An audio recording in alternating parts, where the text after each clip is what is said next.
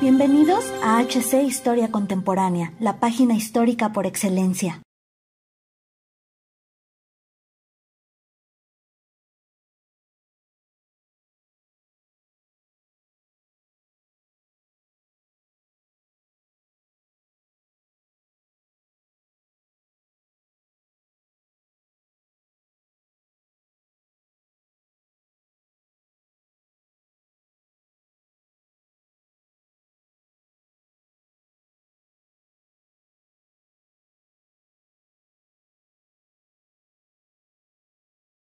Finales de 1944, los celos alemanes llevan meses siendo territorio aliado. La suerte del imperio alemán del canciller austriaco está echada, pero sus sueños delirantes de grandeza y de una victoria final aún no concluyen. Por ello, en medio del caos de la retirada de todos los frentes, surgirá una peculiar nave que muestra la suspensión de la realidad de los mandos teutones y cómo ya no les importaba la integridad de sus soldados, el Heinkel HE-162, mejor conocido como Volksjäger. Bienvenidos historiadores a una nueva entrega de Máquinas de Guerra. El día de hoy seguimos surcando los cielos de la mano del ya mencionado Heinkel HE-162, un avión muy peculiar puesto en producción durante los últimos meses del segundo conflicto bélico mundial, cuya breve pero interesante historia abordaremos el día de hoy. Así que sin mayor preámbulo, entremos a la nave del día. La idea para producir este avión vino por el desastre bélico al cual se enfrentaba Alemania, tenían pocos suministros para seguir el esfuerzo de guerra, el cual era una carga especialmente dura en el aire, pues los recursos para producir, mantener y tener operativos los aparatos no son fáciles de conseguir,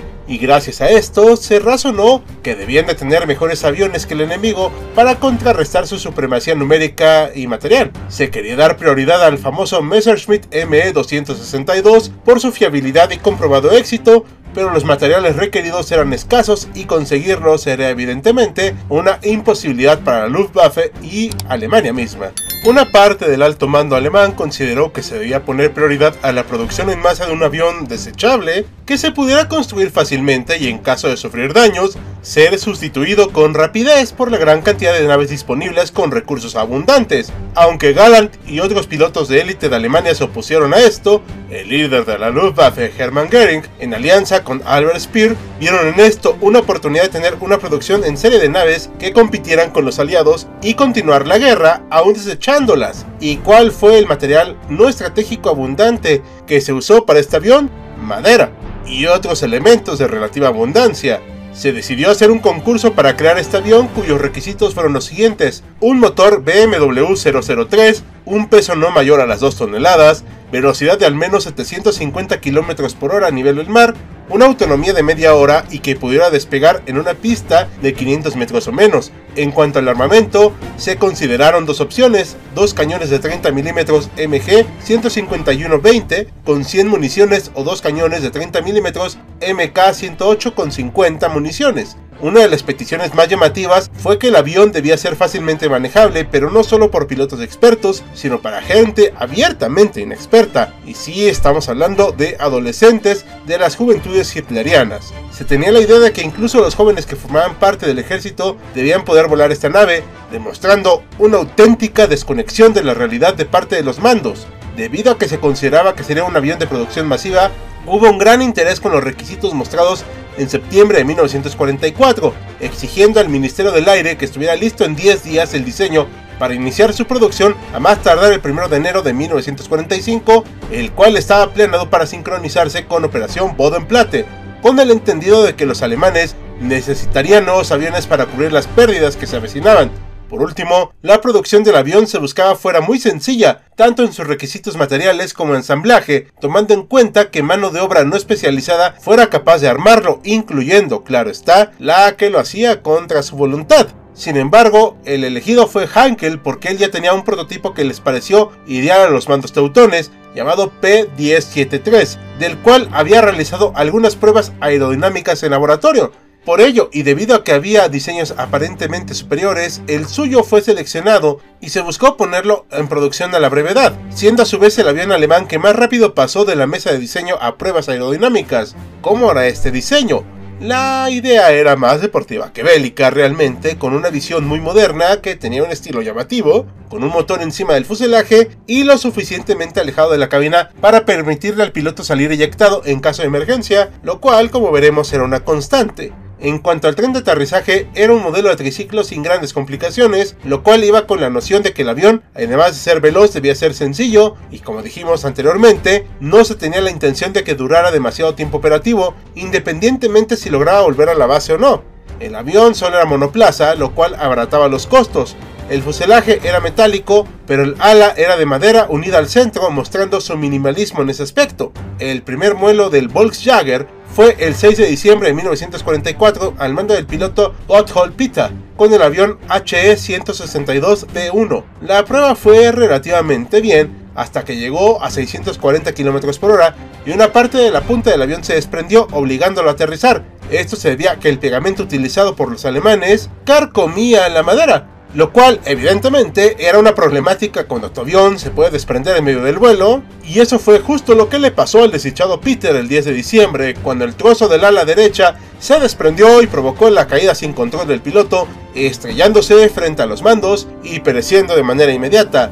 Debido a esto se requería cuando menos un rediseño o un replanteamiento de los materiales, pero era imposible por la proximidad de la derrota a manos de los aliados, así que se siguió con el plan original, aunque con modificaciones. A pesar de limitarse la velocidad a 500 km por hora en las pruebas, esto no disminuyó los problemas de la nave, y por el contrario, mostró que era propenso a perder el control en pleno vuelo a pesar de una velocidad relativamente baja, incluso comparada con lo que podían alcanzar aviones de pistón como el ya veterano Messerschmitt Bf-109.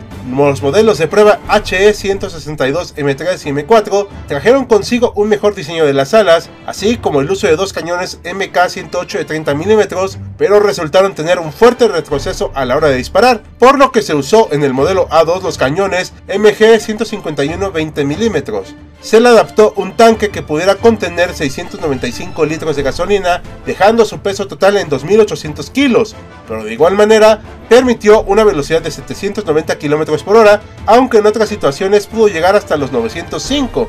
Sus medidas resultaron las siguientes, 9.05 metros de longitud, 7.2 en sus alas, 2.6 de altura y un rango de autonomía de 975 kilómetros, alcanzando los 12.000 metros de altura entró como unidad de prueba de la Luftwaffe 162 en enero de 1945 con 46 unidades en Rechlin dentro de las fronteras alemanas. En febrero empezó su operación bajo el grupo de caza 1 Oso. Aunque se intentaba que entrara en combate en estos momentos, los bombardeos constantes lo hicieron imposible, siendo especialmente virulento el iniciado por las fortalezas voladoras B-17 en Parchim, destruyendo gran parte de la infraestructura de la región. Como consecuencia de estas incursiones, el HE-162 no dio acción real hasta mediados de abril de 1945, con la guerra totalmente perdida para el bando teutón. Se le acredita cuando menos un derribo a un caza de la Royal Air Force el día 19 del mismo. Se le concedió a Feldwebel Gunther Kirchner este logro, ya que el piloto británico confirmó que su avión fue derribado por un HE-162 Kirchner fue a su vez derribado y falleció debido a que su asiento eyector no lanzó el paracaídas. Hubo pocos derribos confirmados por nuestro avión del día, pero sí sabemos que las pérdidas fueron pocas por parte del enemigo. Dos, para ser precisos. Las 11 restantes se debieron por explosiones súbitas o fallas de la estructura del avión, o sea, que se empezaron a desarmar en pleno vuelo. 10 pilotos en total fallecieron usando el HE-162 en combate. Uno de ellos, Paul Henrik Dahn, Intentó eyectarse el 24 de abril, pero la cubierta de su cabina falló al desprenderse y fue eyectado con ella puesta, provocándole una muerte instantánea. Como detalle adicional, en este momento, las naves aún se encontraban en fase de entrenamiento con los pilotos, pero debido a la urgencia de tener aparatos que defendieran al moribundo imperio alemán, salieron al combate. Con el paso de los días, las operaciones de este avión se desplazaron nuevamente hacia la ciudad de Leck el 2 de mayo y finalmente el 5 del mismo, el general almirante Hans Jörg von Friedeburg rindió a toda la tropa alemana, dejando imposibilitados a los pilotos de seguir combatiendo. Al día siguiente, varias de estas unidades fueron rendidas a los británicos que llegaron a sus campos de vuelo. Fueron transportados a algunos Estados Unidos, el Reino Unido, Francia y la Unión Soviética. Más de 300 unidades se construyeron y otras 600 se quedaron en la línea de producción. Los aliados y algunos pilotos alemanes hicieron pruebas de la nave y la encontraron fácil de manejar, pero desconfiaban un poco de sus materiales, quién sabe por qué.